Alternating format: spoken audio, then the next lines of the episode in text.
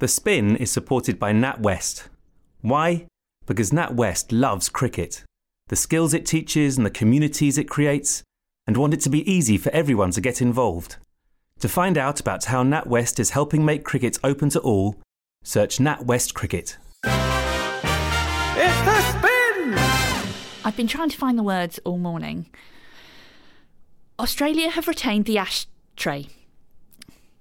Australia have retained the Ashton Underline. Yeah, it's no good. I can't say it out loud. Maybe my guest can help me out. Comedian Steen Raskopoulos is Australian. He used to be in a team with David Warner, but no booing, please. We're all over that. Adam Collins is also Australian. The Australian press were invited down to the players' changing room after the game last night, and I haven't heard from him since, so I'm hoping he might have some gossip for us. Also from the press box, we have Crick Buzz writer Vish Ehantharajah. He's written some brilliant pieces this summer, and I know he will already have used these words. Australia have retained the Ash Wednesday. I'm going to keep practising.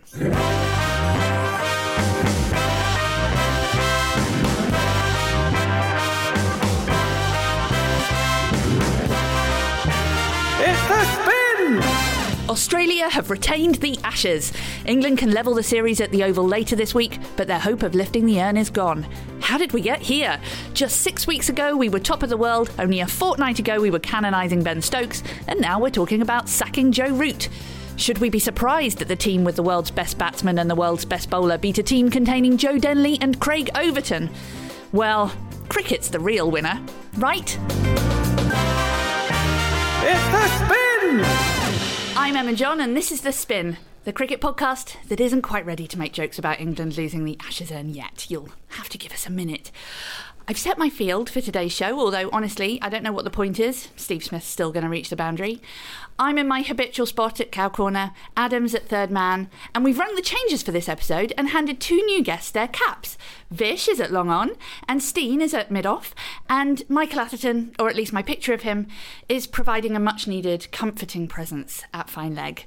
Steen, we have heard that you are one of the nice Australians. Oh, that's good. Good for all of us. Good for humanity. Is it true that you used to apologise to batsmen when you got them out? Oh, very much so. But I used to have I still do have a sister at the time. She was just young at the time, and she was the one that used to do the send-off as a 4-year-old, telling the kids who used to get out like where to go. And I was like, I'm so sorry for my sister, genuinely. And the headmaster was like, you need to take that girl off the field. That's the most Australian thing I've ever heard, and I grew up in Dandenong. And would you like to name drop a couple of the batsmen whose wickets you've taken?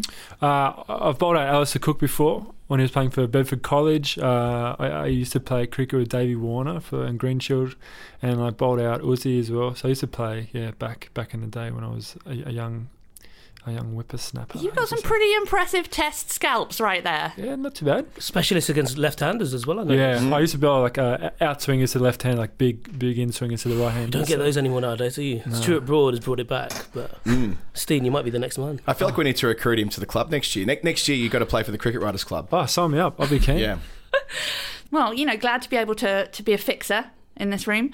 The sledging in this series has been as poor as the top order batting, although there was a good moment in Australia's first innings when Marnus Labuschagne cut Craig Overton for 4 off what he thought was an in-swinging delivery, only for Overton to bowl him in his next over and tell him, no, that's the in-swinger. Genuinely, I think, probably best sledge of the series. So the loosener today is, what is your favourite sledge of all time? Vish, let's start with yours. My favourite sledge of all time is a fairly recent one. It came on Dale Steyn's first match in Australia, and he was playing against Matthew Hayden and Justin Langer. I think Justin Langer was facing the first ball, because Matthew Hayden used to do this thing where he would garden alongside the bowler as he was walking back. So he'd walk up, do a bit of gardening, and as the bowler's walking back in his, back to his mark, he'd follow him back and have a few words. And this was about the time that Matthew Hayden was getting really spiritual, so he used to do this thing at the start of every day's play where he'd go out to the middle and just sit down with his shoes off, cross-legged, with his bat between his legs, and just rest there and just visualise the day going forward.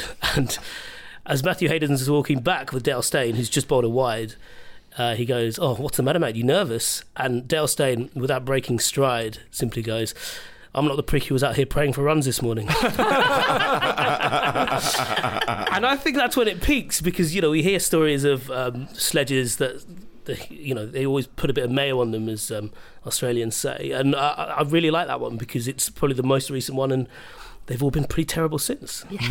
Yeah, it's been very disappointing so far, this series. What about you? I mean, Steen, it sounds like you have never sledged anybody, being a nice Australian. No, do you know, like my experience with sledging, I used to play like private school cricket, and they wouldn't let me go outside to play for clubs and stuff until I was a bit older. So all the sledges you would get are like, you know, the stumps are hungry, let's give them a cherry. And I've seen better swings in a playground. And my first game against Warner, we were playing against a rep team against each other in the grand final, and then we played together a few weeks later. But I remember I late cutted him for four on his first ball, and he walked up to me and he threatened my life. And it was like the biggest shock I've ever experienced. And you know what I did for the next 5 balls? Just defended him. Just straight bat. Doesn't sound like Dave. No. Adam, have you got any good ones? Oh, well, I share Vish's view that most of them are rubbish, and most of them are quite sweary, so you can't really relay them on this PG podcast. But look, Java Miandad and Merv Hughes going pound for pound, and Miandad saying that Hughes looked like a big fat bus conductor. Hughes getting him out and running down the pitch and saying, "Tickets, please." That's quite good. Yeah. But probably my favourite growing up was when Shane Warne had the wood over Daryl Cullinan. You might know, because Warne talks about it on commentary every day. Does he? And in 1997, Shane Warne was having some well-documented problems with his waistline, and when Shane Warne is bowling to Cullinan for the first time in the series, he says to the man he had the wood over 4 years earlier, "I've been waiting 4 years for the chance to bowl to you again," and Cullinan responds, "It looks like you've spent it eating." But most of them, dreadful. Well, on to the cricket. And yes, Australia did indeed beat England by 185 runs at Old Trafford to go 2-1 up in the series. Yes, they did retain the Ashes they won on home soil 18 months ago. And no, Jack Leach and his magic spectacles did not work their spell this time. But it was still close. And if we're honest, closer than England deserved to get. They came within 82 balls of drawing the game, with the party stand at Old Trafford cheering every forward defensive Craig Overton played. But before we discuss the series as a whole, let's talk about that game.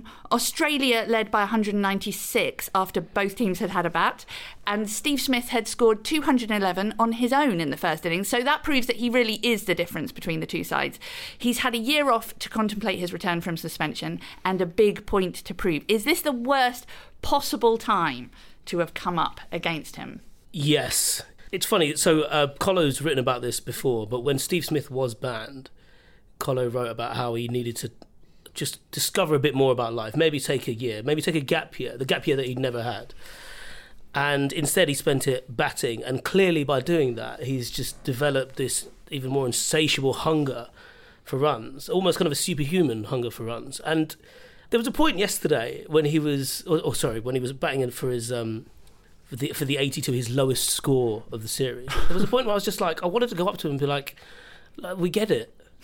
Like, it's, yeah, just go back to New York. Go have that beer at the bar. You know, go to Chicago. Chicago's lovely this time of year as well. Just go and do other things. You've made your point, please. So then he's going to come back and score like 300. Oh, maybe, yeah, that's a good point, actually. Yeah, maybe get out of your system. Get out of your system and go.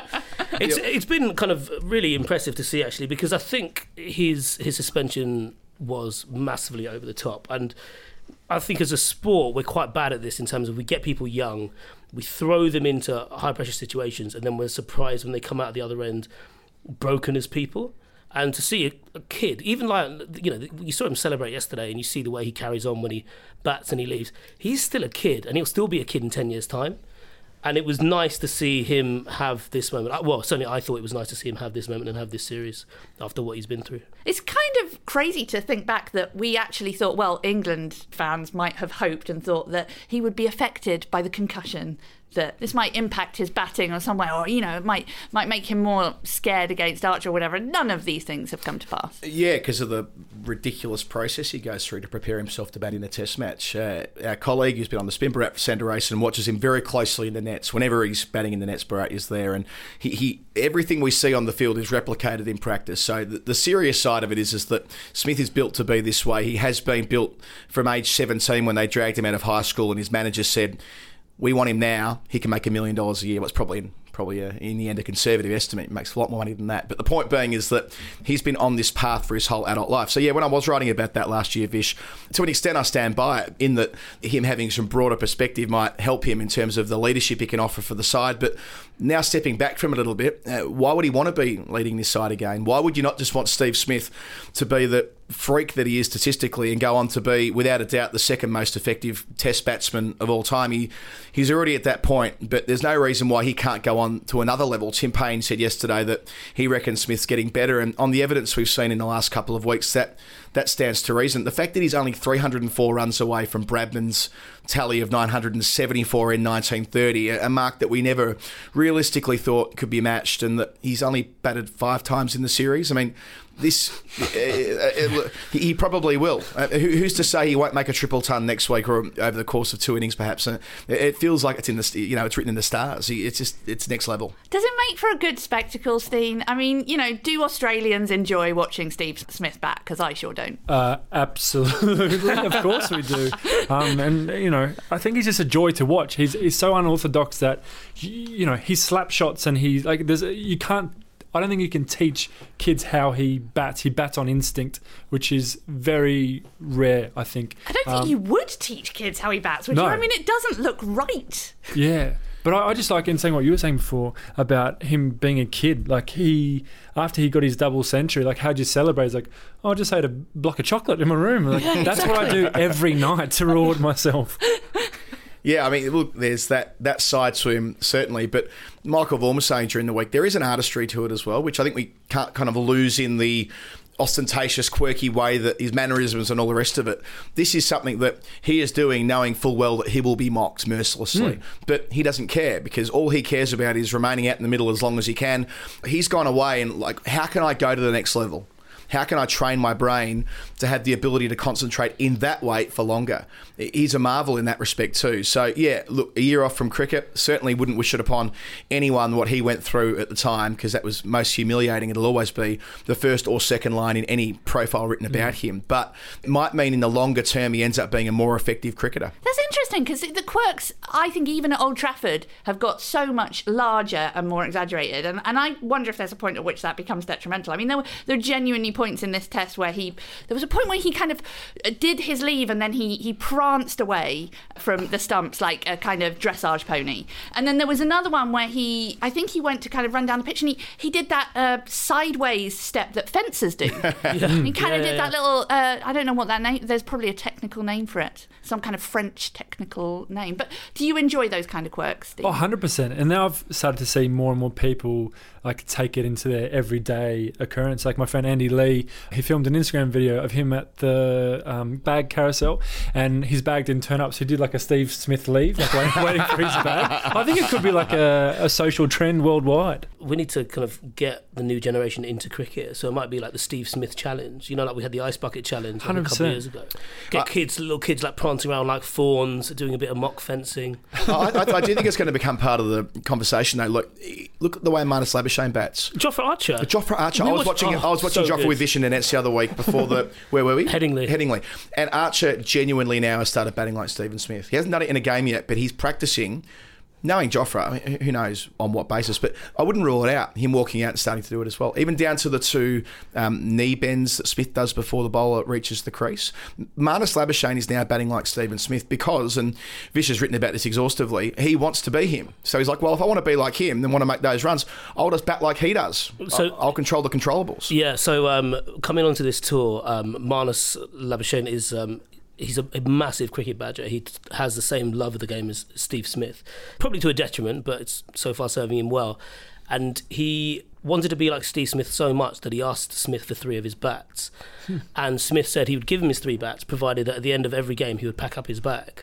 And Marnus said yes, not realising that... halfway through the Lord's Test, or rather on the final day of the Lord's Test, Justin Langer will come up to him and say, OK, so today you'll be playing the part of Steve Smith. go out there and be Steve Smith. And lo and behold, he has since, yeah. I wonder if Marnus also now has incorporated the dairy milk into his routine and now treats himself with a chocolate bar. I love the fact that, you know, the thing that kids are going to learn from this summer of cricket is, you know, since Stokes fueled himself on Yorkies and Steve Smith treats himself with the dairy milk, kids, go out, eat your chocolate and you'll become a great athlete. I felt like there were plenty of points in this test that you could point to as the moment England really kind of lost hold of the urn, but I would nominate their absolutely dreadful session on Thursday afternoon when Jack Leach had Smith caught off a no ball and Tim Payne was dropped twice. Did parts of this test remind anyone else of the 90s? well, Barney Ronay wrote a column in the paper about this very thing, and of course you've written a book about it then. But the England in the 90s was summed up by the wicket off the no ball, the drop catch, the injury where the all-rounder Ben Stokes had to go off with the bung shoulder, the prolific amount of runs that were scored in the session. It was very 90s-esque, wasn't it? It was the one time in the series where England looked completely out of sorts. They've always managed to kind of stick with Australia, or even with the exception of the final day at Edgbaston, it was always push and pull. That's why it felt a little bit like 2005 if you squinted at it for long enough. But that was the day it stopped feeling that way, when Smith went, right, okay, I'm going to make sure I bat all day and completely ruin it. Mm. David Warner was out for his third consecutive duck. You hate to see it, don't you? Did you have a little moment? I say that because you've mentioned the 90s there, because that's all we had to hold on to back in the 90s of like, yeah, but he didn't get any runs. That one player over there didn't get any runs, did he? I wonder what he's thinking now, covered in beer and champagne, singing the team songs till 3 a.m. Is he happy though? I think he is. Probably is, yeah. Probably over the moon. He had a blinding World Cup as well, didn't he? He's the first Australian opener to bag a pair in a test in 25 years. Since Mark Taylor on his captaincy debut in Pakistan. So it goes back a really long way. The Warner's a funny one, isn't he? For a range of reasons, but not least the fact that talking to him last week, he didn't feel as though he was batting that poorly. The 61 he made at Leeds was a high-quality innings on the basis that he did bat in a way that limited risk with Broad moving the ball around under lights. It was such a great spell and managed to not follow the ball with his gloves. And he was proud of himself and thought that he was going to come here and bash the doors down. And as is the lot in life of an opener out of form, he gets two good nuts and, one good nut in the second innings. The first innings, it was it was indecision from Warner, and that's probably not a descriptor that we've ever heard about Warner in any facet of his life is indecision. He threatened your life, Steen. Yeah. So, have you been celebrating his ducks? Oh, no, not at all. Like, he was a teammate. Like, for a good 5 games before he had to go play for the state squad, and when you're playing with him on your team, he's like the nicest dude. And I remember we played Union New South Wales in our first Green Shield game and we scored 500. He got like 160 off like 70 balls, and the UNSW ground was like had one of the straightest boundaries at the time. And I remember in the warm-up, like, hey, you won't hit a straight 6, and if you do, I'll buy you a killer python and a Gatorade from the, so it's like a jelly snake and a sports drink. I was going to say what is a killer python? Oh, I know. Yeah. You never know in Australia, it might actually be a python. Yeah. But in the first over, he not only like cleared the whole sight screen, and I remember he just like walked up, tapped the pitch with his bat, and just looked up and came back. Like, yeah, I gotta buy you a snack now. So. Yeah, but of course, like you want him, you don't want to see anyone do poorly in supporting your country. Yeah, Stuart Broad's been his main nemesis, going out 6 times in 8 innings. Yeah, and Broad has deserved that success. I think Andy Zoltzman pointed out that Broad's taken 10 wickets in the first 10 overs during this series, which is an equal record or something like that. So Broad, has made it life very difficult for Warner since bowling Fuller and going around the wicket to him and angling it, well, I guess shaping it away after angling it in. It's superb fast bowling. This must be the best Broad's ever bowled in a sustained period of time with the new ball, and Warner's been on the receiving end of that, but I don't expect it'll change his disposition. Yes, Warner will know that people are talking about his spot, and yes, he's always going to be that villain figure in this part of the world, but who would back against him walking out at the Oval next week and going big? As Justin Langer observed last week, the players of his quality, and let's remember, David Warner made it to 20 test tons quicker than Viv Richards did. So, this is a serious generational player. Yes, he's in bad nick, and yes, there's a bad run of form, but, let's remember, Greg Chappell made 4 ducks in a row in 1981-82, and he's one of Australia's greatest ever players. So it just happens sometimes. So runs at the Oval, surely they'll come. Well, we can't ignore the fact that Joe Root has also been over a duck 3 times this series. Yeah, he's having quite an interesting series, is Joe Root. I don't think I've seen any attack bowl as well to him as this Australian side, to the extent that when Pat Cummins was running in to deliver that final ball, that ball that should be kind of put in a museum. It was that good. You just thought something's going to happen here, because they've just got it absolutely right. And it's a credit to the bowlers, and I suppose lesser criticism of Joe Root, because I think, you know, Australia have always talked about going for the head of the snake, and that's always been the captain, especially the head of the killer python. Sorry, the head of the killer python. Actually, all right. Yeah. Actually, it's been a bit more like a killer python, because you can just pull it right off, can't you? Joe's actually played quite well. Actually, I think he's only averaging 30, which for someone of his class is far too low, but. You know, very good innings at Headingley, looked pretty solid in the first innings here at Manchester. And then when it's mattered, they've just had his number. And it's easy to, like, from an English fan's perspective, to laugh at David Warner. But then you kind of look at your own team and you're like... Yeah, it's not been pretty viewing. I was following the final day's play from a field in Leicestershire with absolutely zero reception. So I was very occasionally managed to stumble into a patch of 3G and get an update on the score. And I've got to say, from a field in Leicestershire, it never to me felt like England were remotely going to get close to drawing that test. But what did it feel like for you guys? Vish and Adam, you were there. Steen, you were following on TV, radio? TV, yeah. But same thing, like in terms of superstition, every time I was watching the game, no wickets were going. And then I'd turn it off, and then you'd just check on Twitter. It's like, they got a wiki, like, oh, I can't really watch this, but I want to. But. Yeah, the superstition element is funny, because I don't have a problem with journos, you know, wanting a team to win, because when you do this job for long enough, the best team to deal with is a winning team, and it does make your job a bit easier, and things like access. And the reason that we can do our jobs so well when they do badly is because we're there when they do well, because you get to know situations and tactics and what people are trying to do when it comes off and what happens when it doesn't. So you do get to situations where some people go for cigarette breaks, because they take wickets. Some people will stay in the same spot as people do in the changing room, because that's the way to ensure that you don't lose wickets.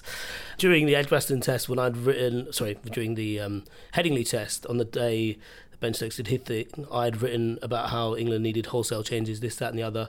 As soon as they got within 20 runs, I rewrote my intro, and then I Control Z all the way back to my original intro, because I didn't want to be the one that ruined it. So, so there was definitely a little bit... the ECB would have come for you, Vish. They would have done, yeah. I would have, automatic 21-day ban for jinxing, isn't it? Yeah. But something about yesterday was just felt like a bridge too far. England have had two miracles already this summer. I don't think you get a third. You don't get that many in a lifetime, do you? And, yeah, it just felt that you can't... Even kind of emotionally, I didn't really want them to do it, because I was like, how do you go to the well that often, and what does it leave you with at the end? I mean, there'll be I wouldn't be surprised if they get absolutely tonked at the Oval, because they just have nothing left. The urn's gone. They've had to dug deep too many times, and it's going to take its toll, isn't it? I sort of see where you're coming from, Vish, about writing a copy and then rewriting and so forth. Like, I got into a real deep dive on Cardiff 2009 yesterday, that famous Panesar Anderson-inspired draw. The fact that Ricky Ponting was floating around doing his media commitments with Sky helped with that, just having his presence around, and reading back through a book that was written about that, and then the Whitewash to Whitewash, our colleague Dan Bredig wrote, and reading about how Ricky Ponting at the time viewed that as the perfect test match with the exception of one wicket. And it felt like that. Had Australia not won, it's hard to point at the bowlers or point at the batsmen or point at Stephen Smith. Like they did everything as they really needed to do to set up the pins, and as needed to sort of knock them down or blow them down, really, after Patrick Cummins made the incision the night before. So I didn't quite get to the stage of writing it up, but I definitely was reading for about 45 minutes about that great escape from England and thinking, if they pull it off again. What I did do at the tea break, I know what Vish is about to say, is I did play the great escape very loudly in the press box on my computer. Not because I was being, un-Australian, but simply that it would have been really funny. It would have been, if England hung on and we had the grandstand finish at the Oval next week, it would have been most amusing, because England aren't very good. Yeah. But it wasn't to be. And it would have made another cult folk hero of Craig Overton this time, who, to be honest, I sort of wanted to ask you guys why he was in the side. I mean, it wasn't for his batting. No, it wasn't, but it never is with England's ball. England's batsmen aren't in there for their batting, and why should their bowlers be? Yeah, it was a strange selection. They obviously thought that Wokes, who's had quite a big summer, needed the test start, and not just for a rest, was bowling below his best. And is he supposed to actually be injured? We've had no official word on that. I suppose he's not injured, because I fully expect him to play at the Oval. He's definitely not injured, but he's just, I think he had so many overs in the legs that They just thought they're not going to be able to get enough out of him over the course of a test to make it worthwhile and probably maybe do him some longer term damage. Bear in mind, he does have a chronic knee issue that he needs kind of constant assessment for, something like every day, I think. Mm-hmm. And he played all the way through the World Cup. He played tests at the beginning, and I think they, you know, they took the sensible assessment that they needed to pull him out of the firing line. And then they picked Craig Overton as someone who was taller, who they thought would get a bit more bounce. You know, he bowled a few good deliveries, bowled a very good ball to Marnus Labuschagne as well. I thought they should have just gone with Sam Curran. I think if you saw what he did last year, and he's even just kind of an untangible quality this, but he does make stuff happen because being left arm and because he has no fear with his batting, but still bats in a technically correct way. I think you get two different sides of him that you don't necessarily get with Craig. And I think it would have been interesting to see how Steve Smith would have played someone like Sam Curran, who's going to angle the ball across him or get it darting back in, because as we saw with Kohli last year and, you know, some other really accomplished Indian top order players, he caused some problems. But yeah, I thought there was an element of when Leach and Overton were out there that we were going to have another set of cult heroes. And I thought it was very funny when both Leach and Overton got hit and the team doctor came out. It was a massive throwback to 2009 in Cardiff, and then flanked by four other members of the backroom staff. I say members of the backroom staff. They were Chris Wokes and Sam Curran as the 12th men, as it were, and just two kids in England whites who I think were mascots holding up the flags at the start of play. And then on the Sky cameras, they pan straight to Ricky Ponting in the commentary box, and he's just shaking his head, reliving it all again 10 years later. How funny was we were right in front of where Wokes was. Wokes was laughing the whole way off the field. He was crawling off the field. He was, and even the way that Stuart Broad took 5 minutes to walk out to the middle, he waited 2 minutes after the drinks break had come to a conclusion so he wouldn't be timed out. What I would have loved to have seen is what stunt would have Stuart Broad pulled had that extended for another half an hour. What would have he bashed his head against the ground to have concussed himself and Sam Curran to come out there? Like what would have brought? He would have done something. There's no way an ideas man like Stuart Broad couldn't have tried something at the death to have dragged it out. I'm really disappointed he didn't come out in a pair of glasses. Oh, that would have been so good. That would have been piece de resistance on what has been an incredible series for Stuart Broad. Dave Tickner on Twitter was the first to come out with this. It would have been a perfect end to I suppose the cherry on top of Broad series so far. Mm. It's raining in Manchester today, by the way. Where was that when England needed it? This series isn't over, and England can still level up 2-2 at the Oval, but Australia get to keep the urn, and honestly, nothing, as we've discussed, reminds me more of the bad old days of the 90s, like a meaningless win at the Oval. So let's try and answer some of the bigger questions. I can't really ask this to the Australians in the room, so I can only ask it to you, Vish. And I think I've got my own answer to this. Was it worth sacrificing the Ashes to win the World Cup? Oh, God. I was going to write about this because I don't really know, and I hope people would tell me. So I hope you tell me, because I don't think Headingley happens without the World Cup final. One particular thing doesn't happen. When Stokes bunts away that full toss from Trent Bolt and they get a single instead of Stokes flaying it over the boundary, he was livid with himself. He literally volleyed his bat afterwards. And because of that, he said that when he was playing at Headingley, he thought he had to keep hitting sixes because he second-guessed himself already once that summer and he nearly cost England the game because England could have gone on and quite easily lost that super over. And so I don't think he, not only having dealt with that pressure of that situation, but also the way he was hitting those sixes, I don't think he does that without having been burned before. The bigger question, I suppose, about 4 years of prep towards a World Cup and then barely 4 weeks of prep before the Ashes, it's not ideal. I don't think there's any long-term damage because of it. I think the long-term boom because of the World Cup, because it was on free-to-air TV, because it really did get a whole nation wrapped up in it, seeing those scenes in Trafalgar Square, I didn't think I'd see them in my lifetime. And I mean, I've lived quite poorly for the last summer, so who knows how long that's going to last. But I'd like to think I had a few more years. But even I thought we wouldn't see those scenes like that where it was like football. Cricket became football. And even at Headingley, it became football once more. I think the long-term boom of that is probably worth it for the short-term pain of losing the Ashes, because I think with the new coach coming in, with some introspection coming up in the next month or so within the ECB, I think it would have been worth it. I don't mind the sacrifice. I just wish it hadn't been such a messy, bloody one. Has it been bloody? It's felt pretty bloody to me. Well, maybe, but it's all about expectations, isn't it? I don't think it has been bloody. I mean, I think that had Australia won the World Cup, it would have been thoroughly unexpected and it would have been a complete bonus. They were planning for this Ashes series for 2 years, well before the sandpaper farrago, and they nailed it. So on that basis, they deserve to win the Ashes. But at different parts of the cycle, different countries have more of a focus on that compared to other parts of their international offering. Australia lost in England in 2005, a year after the final frontier, winning in India, which they'd been denied since 1969. So different things focus different countries at different periods of time. The World Cup absolutely was worth any sacrifice in this country, for mine, being an Australian living in London and seeing the way the game is marginalised here far too often.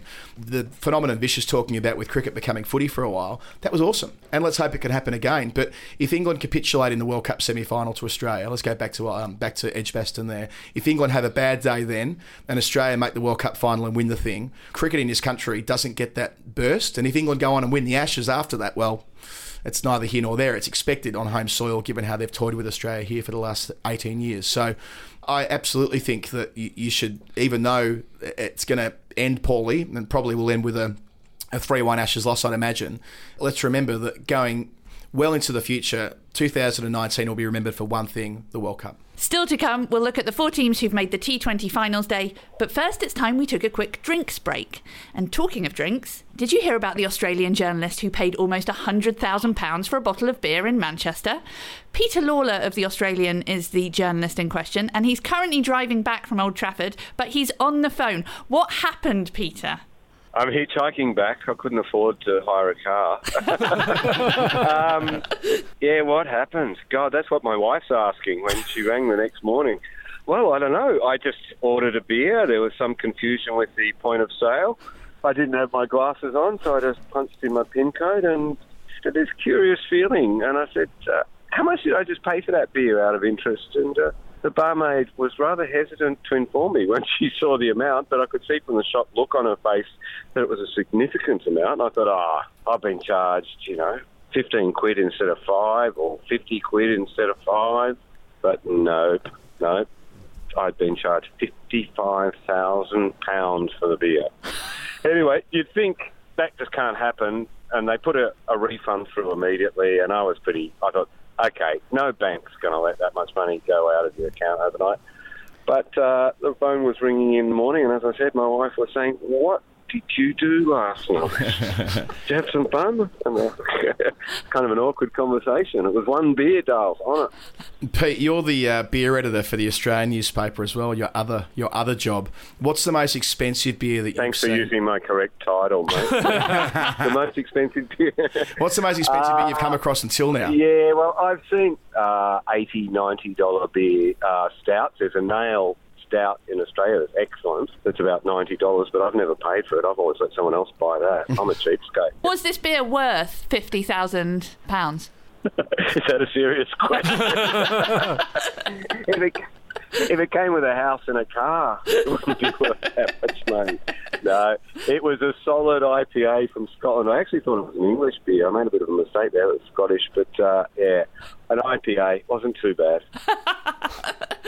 As you can imagine, we have spent quite a bit of time discussing where England went wrong, but we should point out that Australia have the number one batsman and bowler in the world rankings, and Tim Payne could become the first Australian captain to win a series in England since 2001. So, Peter, how do you assess Australia's performance in this series? Yeah, the Tim Payne thing, I think, is significant. It's a significant achievement for us.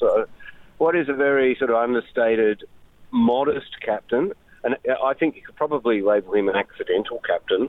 2 years ago, he was about to take up a job with Kookaburra, the sports manufacturers, and quit cricket, but he was convinced to play one more season. And I think you'd know this better than me, Colo. I think the last first-class game he played before he got picked, he wasn't even a wicketkeeper. He stood in slip. He stood in slip and managed to be higher than Matthew Wade in the batting order, which enabled him to make 70 at the best possible time. Wade didn't get to bat later that afternoon. Lo and behold, Tim Payne's in the Test team. It's a ridiculous story. I mean, there'll have to be a book written about it. And that was a fairy tale, wasn't it? Just him being in the side when we found out that afternoon that he was going to play for Australia. I mean, there's going to have to be a book written about him, and Pete, you'll be front and centre to do it with him, no doubt. I mean, can you commit to doing that? Anyway, so 6 months you're already locked it away, have you? He's the captain of Australia, and a year later, England will remember the team that he brought over here 12 months ago that just got whopped. So it's a great story, Tim Payne. What's it down to? It's down to great bowling plans, I think. And then there's Smith. I mean, Smith's the difference between the two teams. Joe Root said that, didn't he? Thank you so much, Peter. It's been lovely to talk to you. I'd say we'd take you out for a beer when you get down to London, but I'm not sure we can afford it. I get PTSD when anyone mentions beer now, but anyway, thank you. See you soon. Cheers, bye. When Uttoxeter Cricket Club had to leave their beloved grounds of 60 years, it looked like it might be the end for the area's only club. Enter NatWest Cricket Force, an initiative created to support community clubs across the country. They helped them make a new home in a former cricket ground, breathing new life into the space and the team. Why? Because NatWest believes cricket should be easy for everyone to play. It's paired up with the Guardian Labs to tell more stories about experiences like these. Read them at theguardian.com/NatWest-cricket. This message was paid for by NatWest. It's The Spin! This is The Spin, the Guardian cricket podcast that's just nipped out for a Yorkie, a bar of dairy milk and a killer python. Vish, Adam and Steen are my guests, and we're going to have a little chat about the Vitality T20 Blast. Earlier this summer, Moeen Ali was in the England team. Earlier this year, Alex Hales was in the England team. Earlier this decade, Ravi Papara was in the England team. What do they all have in common? Vish, you just sighed at the thought of Ravi Papara being in the England team. No, I just miss it. I miss those times. Well, they've all put in star performances to get their teams to T20 finals day. Perhaps the most impressive was Moeen's 121 not out from 60 balls, which included 11 sixes. He also took 1 for 22 and opened the bowling. So the full lineup for finals day at Edgbaston is Worcestershire Rapids, the defending champions, Notts Outlaws, Essex Eagles and Derbyshire Falcons. Is it a shame that the 4 quarterfinals were scheduled for the 4 evenings of the Old Trafford Test match, do you think, Vish? No, I think it's just getting people prepped for the excitement of the 100 next year, which will be played alongside Test cricket as well. I suppose it would have been a shame, but I think Sky probably played it quite well, actually, as did the BBC, in terms of throwing to the games right afterwards. They did what they could to ensure they didn't clash, and there would have been less crossover had we not had the rain at the start of the test that ended up ensuring that we had late starts all the way through. They do it in Australia quite well as well with the BBL. Ensure that the BBL starts after tests, and I think if we want to be proud about cricket, if we want to shout about it from the rooftops, and if we want it played at the best times, and we need to be quite amenable with that kind of stuff. So I don't think it was bad per se. Conversely, it would have been cool if, I suppose, the players that might have been available for their respective clubs were allowed to play. That all, we got the full gamut of internationals playing, English internationals specifically, playing in those games. But I think it worked out. We had some very entertaining games. You mentioned that Moeen Ali innings for Worcestershire. I was absolutely fascinated by the narrative dripping off Nottinghamshire and Middlesex's game, because that was the first time, I think, in fact I'm pretty sure it was the first time that Alex Hales and Owen Morgan had met since Hales was dropped from the World Cup squad. He obviously met up with the squad for the weekend they had a training camp weekend at St George's Park, but they hadn't met. I'm not sure they'd even spoken since. And then Alex Hales, motivated beyond belief, wins the game for Nottinghamshire single-handedly. Morgan did his best to try and keep Middlesex in the hunt, didn't he? He did, yeah. He played, I don't have the scores in front of me, but yeah, he played. He's been unreal, actually. I wondered after the World Cup if Morgan would walk away, because I just thought, how do you top that high? And obviously there's a World T20 next year, but he's never really saved his best performances for Middlesex. And you've always wondered, privately maybe, because you couldn't really have any real evidence for it, but you wondered if maybe it was a little bit beneath him, and you wondered if he found it hard to get himself up for those kind of games. And then he'd come back and he's just, for want of a better phrase, he's chinned it, hasn't he? He's just done absolutely unbelievably so. And the high of the World Cup final has just ticked him over into another gear, and it'll be interesting to see how he does on the winter tours. England play 5 T20s in New Zealand, and he will be there for all of them. And yeah, I wonder if we've suddenly got like a new Owen Morgan. 4 more years. 4 more years.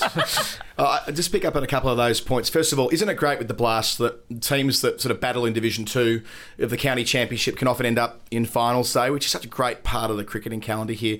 Derbyshire, we saw them trounced by Australia. Admittedly, it's sort of a Derbyshire A side 2 weeks ago, but they must be the least glamorous county going around. Northamptonshire, of course, won it, 2 summers ago? They 2016, I reckon they won it. Yeah. So even so, they've been at finals day consistently. So I think it's a nice levelling element to the domestic game over here. And I can't let the Ravi Papara conversation point go without noting that Vish and I, as you can probably tell, spend a lot of time together. Whenever Ravi likes one of Vish's tweets, and it happens from time to time, I never see him happier. This is what swells his heart. Oh, mate, you wait till I retweet one of your tweets. Yes, here we go.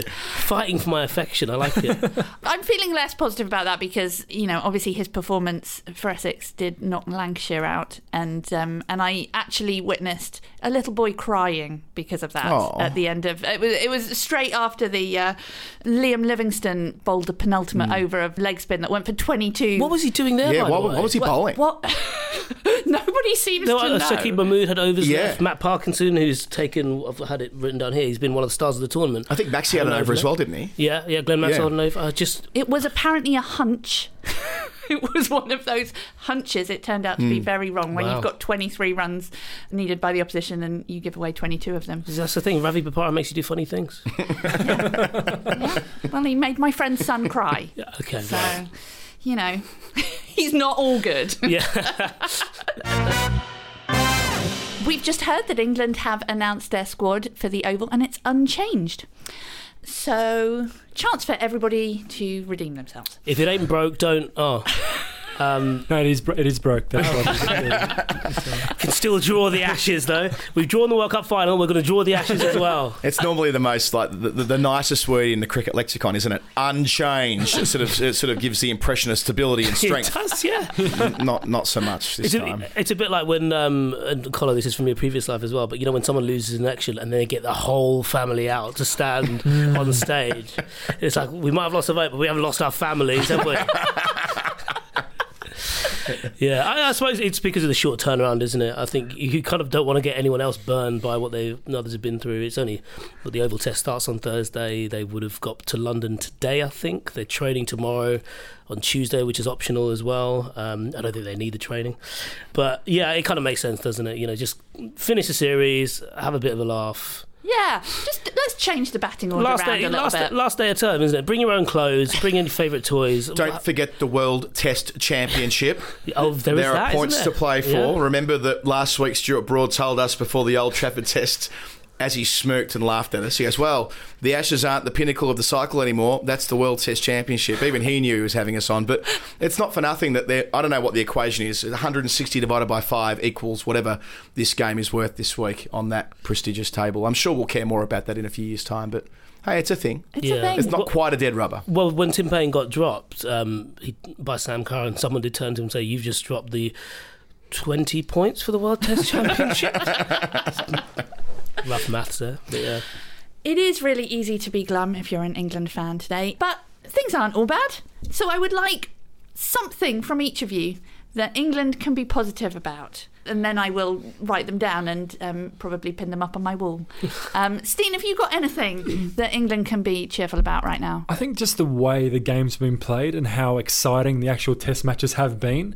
I think it's just really kind of refocused. Like, Test match cricket is the best format of cricket to watch when it's obviously, we've been very sport these past few games, and just walking down the street and like through the parks, there's like more kids playing cricket. Like, do you know what I mean? Like this, like summer's still going, and like there's still this vibe from the World Cup, and now like the Test matches have been so close. It's like the passion, this like for the people has been good. It's like just I live in London now. It's just good to see, and I do love Australia, but I loved seeing Stokes play that way and make the actual series interesting. Mm. Oh, that's something that Australians always say. No, but genuinely, I'd just like to see a good series. I'd just like to see a tight contest. It's easy for you to say.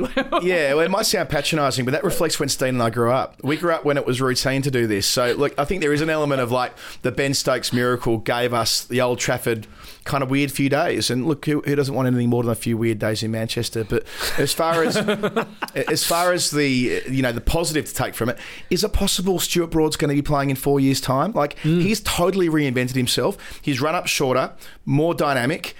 He's fuller, more consistent, and still bowling at the same pace, injuries notwithstanding.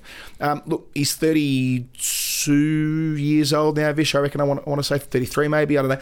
Either way, who knows? Maybe if Anderson does elect to end his career sooner rather than later, Broad could be the attack leader for a 4-year Ashes cycle and still be knocking around with 650, 700 test wickets. He could get there, you know. Vish, can you maybe that's a bit too many. Maybe 550 to 600, but you know what I'm trying to say. No, we'll take 650, 700. Yeah. Vish, give me something to look forward to today.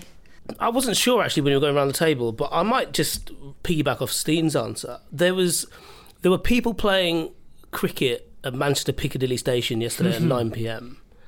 There were people playing in the concourses at cricket grounds, as you've seen before. But definitely I've noticed cricket has taken over, I suppose, certainly the English consciousness, but also like English spaces in quite a real way.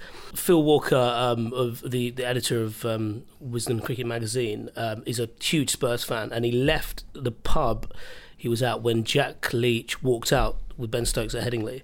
And by the time he got to Spurs' stadium, every single TV on the concourse was switched to the cricket. And as an avid football fan, I've always kind of held cricket as a bit of a, you know, like a secret crush, you know, like something that I indulge in on the side, but I'll never bring it out in public. And to see so many people, lapsed fans, people who weren't interested in the game before, to see them being caught up in not just the World Cup final, because, you know, everything's there for it, you know, it's a final, you know, World Cup. We do that quite well in this country, we support English teams. But to see something so specific as an Ashes, and for everyone to understand in that moment how important that was for the series, and also appreciate that cricket isn't a rubbish sport and that it is exciting, and that Test cricket isn't a rubbish sport and it is exciting. You know, we always make excuses about the sport. We always have so many stupid rules and this, that and the other. And to see the whole country get swept up in it is, I think there is something more concrete that feels more permanent than just flicking on to, and just thinking, oh, I'll watch England win at anything. Yeah, this felt proper, and I think in a few years' time we'll still be, well, I'd say in 10 years' time it would still have that residual effect, because it has been one hell of a summer. Yeah. Well, that is definitely the right place for us to finish. Thank you to my guests, Vish Ehantharajah, Adam Collins and Steen Raskopoulos. That may be it for England's hope of winning the Ashes, but here at The Spin, we'll keep going until Murray Erasmus walks into the studio and flicks the bails off our tabletop game of Test Match. There's still plenty more to come from us, including our preview of the fifth and final Test at the Oval, featuring the legend that is David Gower. Until then, I'll just remind you one more time that England won the World Cup. Goodbye.